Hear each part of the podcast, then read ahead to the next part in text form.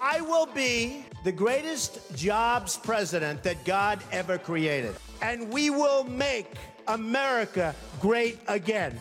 Die Infragestellung vieler des Multilateralismus, das war mir immer wichtig und ich habe immer versucht, die internationalen Organisationen. Esa proclama es patria o muerte. I have a dream that one day this nation will rise up live out the true meaning of its creed.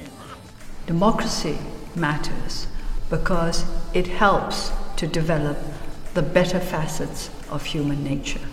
Porque el pueblo pone y el pueblo quita. Estocada a Boris Johnson. Los ministros de Economía Rishi Sunak y de Salud Sajid Javid han anunciado este martes su dimisión al haber perdido la confianza en el liderazgo del primer ministro Boris Johnson. Hasta la vista, baby. Thank you. La verdad, Marty, que pobre Boris. Como diríamos en América Latina, cómo le soltaron la mano. Sí, pero sin embargo hemos visto actitudes más groseras que no terminaron en la disolución de un gobierno. Como por ejemplo, ¿cuáles? Y justo la misma región que nombraste vos. Esto es moneda corriente para Alberto Fernández en Argentina o para Pedro Castillo en Perú. Sí, y ni hablar de lo que le pasó a Gabriel Boric en Chile, con la votación de la nueva constitución. Todo el gobierno incentivando el sí y el 62% de los chilenos le dijo que no. Claro. Si bien esas escenas que nombraste podrían haber desintegrado o serían capaces de desintegrar un gobierno, en sistemas presidencialistas perder el apoyo de tu gabinete no necesariamente significa que tengas que dejar el poder, mientras que sistemas parlamentaristas, ahí sí, empiezan a renunciar tus ministros y tenés que ir actualizando el LinkedIn.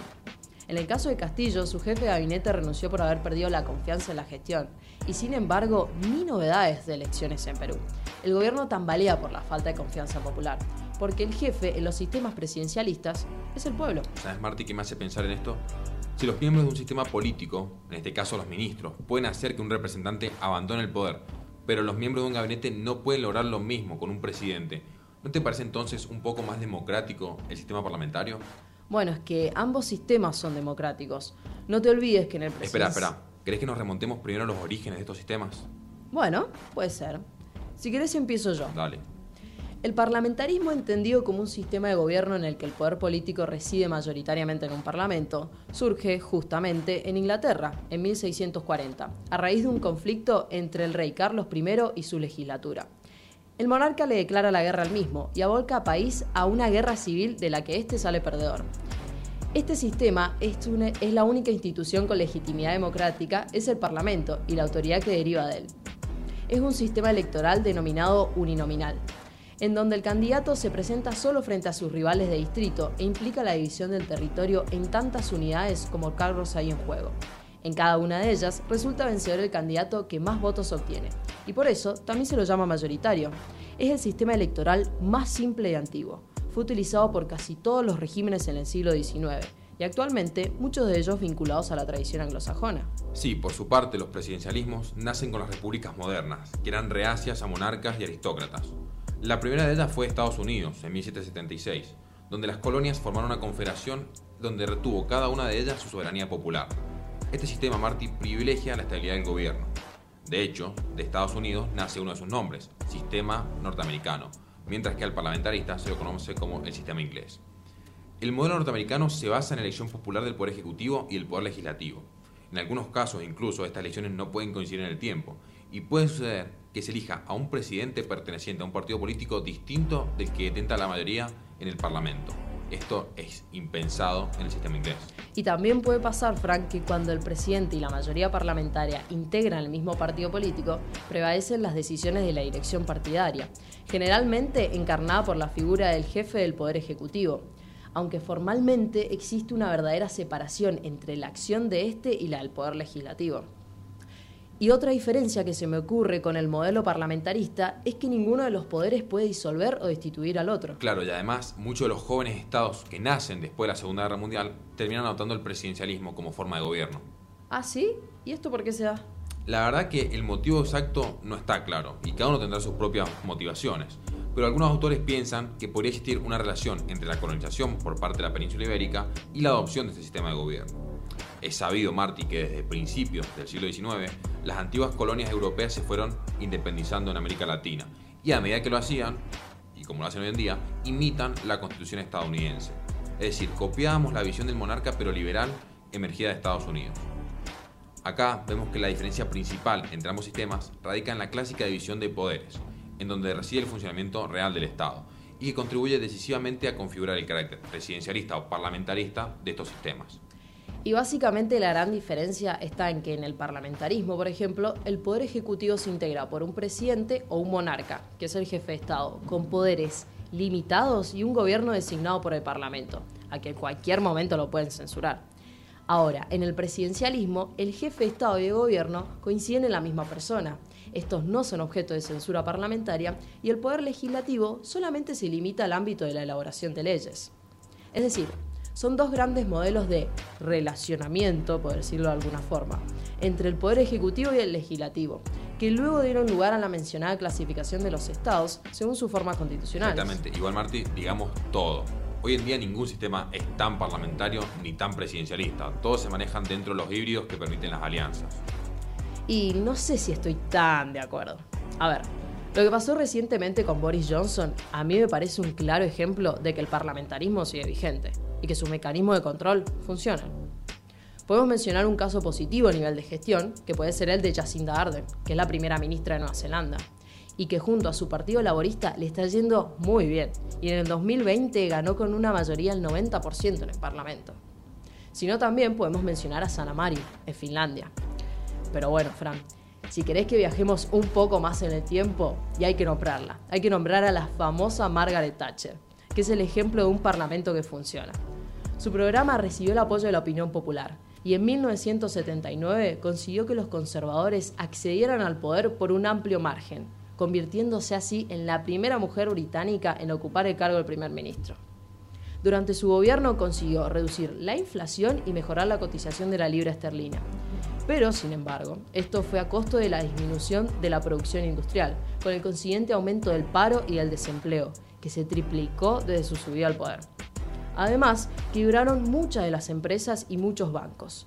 Todo ello se debió a la austeridad que acompañó su administración, dado que el objetivo principal de este era reducir la inflación. A ver, Frank, con esto te quiero decir que, aunque el, sistema funcione muy bien, tampoco está exento de las crisis que se dan en la vida política. Bueno, ahí tenés un punto. Y me derribaste este mito de que el sistema parlamentarista era más permeable. Pasa, Marty, que yo nací en un país presidencialista y sentía que era el sistema más duro que una democracia podía experimentar con una toma de decisiones que es rígida y que pasa por una sola persona.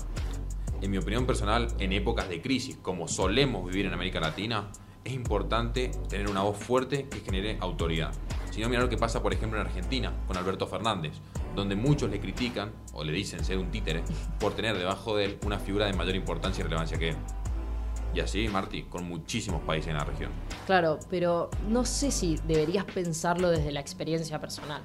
El presidencialismo también se ejerce en Estados Unidos, por ejemplo, y es un sistema que prospera casi intachable.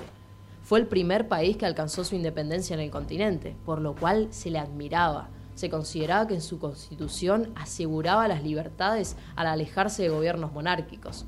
Así el país alcanzó su legitimidad. Es más, Naciones Unidas nace en plena Segunda Guerra Mundial, a partir del presidente norteamericano Roosevelt. Gracias a él, los representantes de 26 naciones aprobaron la famosa Declaración de las Naciones Unidas, en virtud de la cual sus respectivos gobiernos se comprometían a seguir luchando juntos contra las potencias del eje. Imagínate, en plena Segunda Guerra Mundial, 26 países de acuerdo, mirá si no hay legitimidad ahí. Claro, sabes que me hiciste acordar el caso de Mandela en Sudáfrica que lideró los movimientos contra el apartheid y que tras una larga lucha y casi 30 años de cárcel, formó en 1994 el primer gobierno que puso fin al régimen racista. Aún así, su liderazgo no, eh, o su liderazgo en realidad funcionó muchísimo antes de que asumiera el poder. Y bajo la inspiración de Gandhi, el Congreso Nacional Africano apoyaba métodos de lucha que no eran violentos. Así, por ejemplo, construyó su legitimidad y su poder creció increíblemente. Aunque ahora que lo pienso, eh, concentrar mucho el poder a veces tampoco bueno. Por ejemplo, se me viene el nombre de Daniel Ortega o de Putin. Uh, cuidado igual. Acá hay un aspecto negativo de lo que venimos hablando. Vos me dijiste que el sistema parlamentarista es permeable. Que sea un presidencialismo no significa que el presidente tome las decisiones solo. Que eso tampoco es algo bueno. Pero bueno, eso lo podemos dejar para otra conversación. En el caso de Putin, justamente muchos lo llaman una democracia controlada o una oligarquía empresarial porque su gobierno está rodeado de actores muy importantes que lograron volverse multimillonarios gracias a oportunidades otorgadas por las privatizaciones que siguieron al desmantelamiento de las industrias estatales soviéticas. Recién ahora los estamos conociendo a muchos con nombre y apellido, pero gracias a las sanciones occidentales. Estos nombres tienen muchísimos años, incluso más años que la gestión del mismísimo Vladimir. Bueno, sabes que justo ayer, investigando para el podcast, le consulté a un especialista sobre el tema, que capaz nos puede dar un poco de claridad sobre el asunto. ¿En serio? ¿A quién? Mira, se llama Patricio Gómez Talavera. Eh, él es consultor y analista político y además es docente en la Universidad de Buenos Aires. Sí, genial. Escuchémoslo. No hay una manera básicamente de garantizar que con un sistema la estabilidad democrática va a ser la eh, característica dominante ni que se pueda garantizar una mejor calidad de gobernanza. Básicamente, no solamente depende del sistema que vos eliges, presidencial o parlamentario, sino que también depende de la calidad de, los partidos políticos, de su fortaleza, de los niveles también de confianza en las instituciones y en eh, los niveles de confianza interpersonal y también en la fortaleza del Estado. Hay todo un cúmulo de condiciones necesarias para que fundamentalmente se construya una democracia estable y eh, sólida y madura. El sistema presidencial es mucho más rígido. Ante una crisis del gobierno, un sistema parlamentario, se convocan elecciones anticipadas y eh, en todo caso es el votante el que decide redistribuir el poder o confirmar la distribución actual, evaluando cómo se dio la crisis y dando premios y castigos. El sistema presidencial es más rígido en la imposición de los mandatos y eh, tiene, cuenta con mandatos fijos, cuenta con fechas determinadas que no se puede mover y cualquier crisis básicamente empuja, eh, cualquier crisis por supuesto del mandato del presidente, cualquier crisis de gobernabilidad, transmite con muchísima facilidad una situación de inestabilidad a las instituciones completas. Por tanto, sí, es lógico suponer que a priori un sistema parlamentario da más flexibilidades que un sistema presidencialista. Creo que básicamente estamos en una etapa, una época de crisis superpuestas, de liderazgos muy debilitados, transicionales, en una época de cambios muy bruscos con partidos del siglo XX afrontando realidades del siglo XXI. La informatización, el fenómeno de la pandemia, las nuevas formas de sociabilización desafían estructuras rígidas y de alguna manera esto se transmite a los sistemas que de alguna manera fueron pensados, como vemos en Francia, vemos en Alemania, con anteojeras ideológicas distintas, con moldes intelectuales distintos, con sociedades que de alguna manera tenían patrones de conducta electoral, de asociación política, de interacción con sus representantes, muy distintas a las que se espera ahora. Somos sociedades más porosas, demandantes, exigentes, hipercomunicadas al mismo tiempo con electores que eh, están con identidades mixtas, variables y sobre todo mm, que estamos en una época paradojal, más comunicados que nunca, pero más solos que nunca. Entonces eso genera situaciones de ansiedad, de estrés social, de insatisfacción, que de alguna manera eh, afecta el rendimiento de los presidencialismos y los parlamentarismos actuales. Bueno, Marti, entonces ¿en qué quedamos? ¿Qué sistema es mejor o peor? Y quedemos en que ningún sistema es mejor o peor que el otro. O por lo menos ningún ser social está como lo suficientemente abstraído como para mirarlos de afuera y juzgarlos. Además, juzgarlos con respecto a qué. No existe un sistema o una alternativa totalmente diferente a esas dos opciones. Existen sistemas mixtos o semi-algo, pero no totalmente distintos. Y ahí tenés razón, no hay nada puramente bueno ni puramente malo. Todo va a depender de sus usos, incluso abusos, y las costumbres, además de la sociedad en la que está inmerso.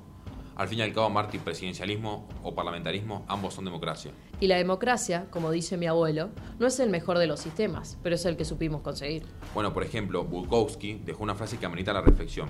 Dame un segundo que te la busco. Mira, acá está. Dice, la diferencia entre una democracia y una dictadura consiste en que en la democracia puedes votar antes de obedecer las órdenes. Y tiene razón, pero la democracia también es un sistema que se construye y dentro de la democracia ambos sistemas se encuentran ante el mismo desafío, aprender y mutar o morir. La Unión Europea, por ejemplo, por años defendió los sistemas parlamentarios. Sin embargo, ante la asunción de Giorgia Meloni en Italia, tienen miedo de que se alimenten euroescepticismos. Sí, pero si el sistema de Meloni no fuera parlamentarista, estaría en condiciones de hacerlo sin pedirle permiso a absolutamente nadie. La decisión en el presidencialismo tiene menos barreras y está concentrada en la figura de un presidente, para bien y para mal. Así que decimos que el Parlamento impone a la administración grandes límites. Ah, Fran. Y yo pensé que quizás podíamos llegar a estar de acuerdo una vez, aunque sea. El parlamentarismo requiere alianzas. Quizás Georgia jamás hubiese ganado si el sistema no fuera parlamentarista. Y quizás no, pero así también se alimenta un sistema de partidos como sucede en América Latina, donde el 80% del arco político se divide en dos partidos antagónicos de antaño, donde no hay rotación y muy pocas veces surgen ideas nuevas que prosperan. Por ejemplo, Martín, mi papá votaba políticos a sus 18 años y hoy en día yo voto a sus hijos. Claro, justamente en el equipo de Giorgia Meloni está Berlusconi. O sea, ¿qué cambio? No solo no son sinónimos de recambio, sino que tampoco son sinónimos de estabilidad. Muchos titulares de los diarios aclaraban que no se encariñen con Meloni, que los premiers en Italia no duran nada. Y quizás en América Latina los presidentes duran más del periodo por el que fueron votados. Además, Martín, ¿qué mecanismos tienen para resolver las crisis políticas entre ambos poderes? La verdad que absolutamente nada. No, no, no me hagas hablar de crisis política, Fran. Soy Francisco Sánchez Giacchini. Y yo Martina D'Aloso. Y esto fue Desbloqueado, un podcast de Diplomacia Activa. Quédate, escucha y activa, que el mundo nos necesita atentos.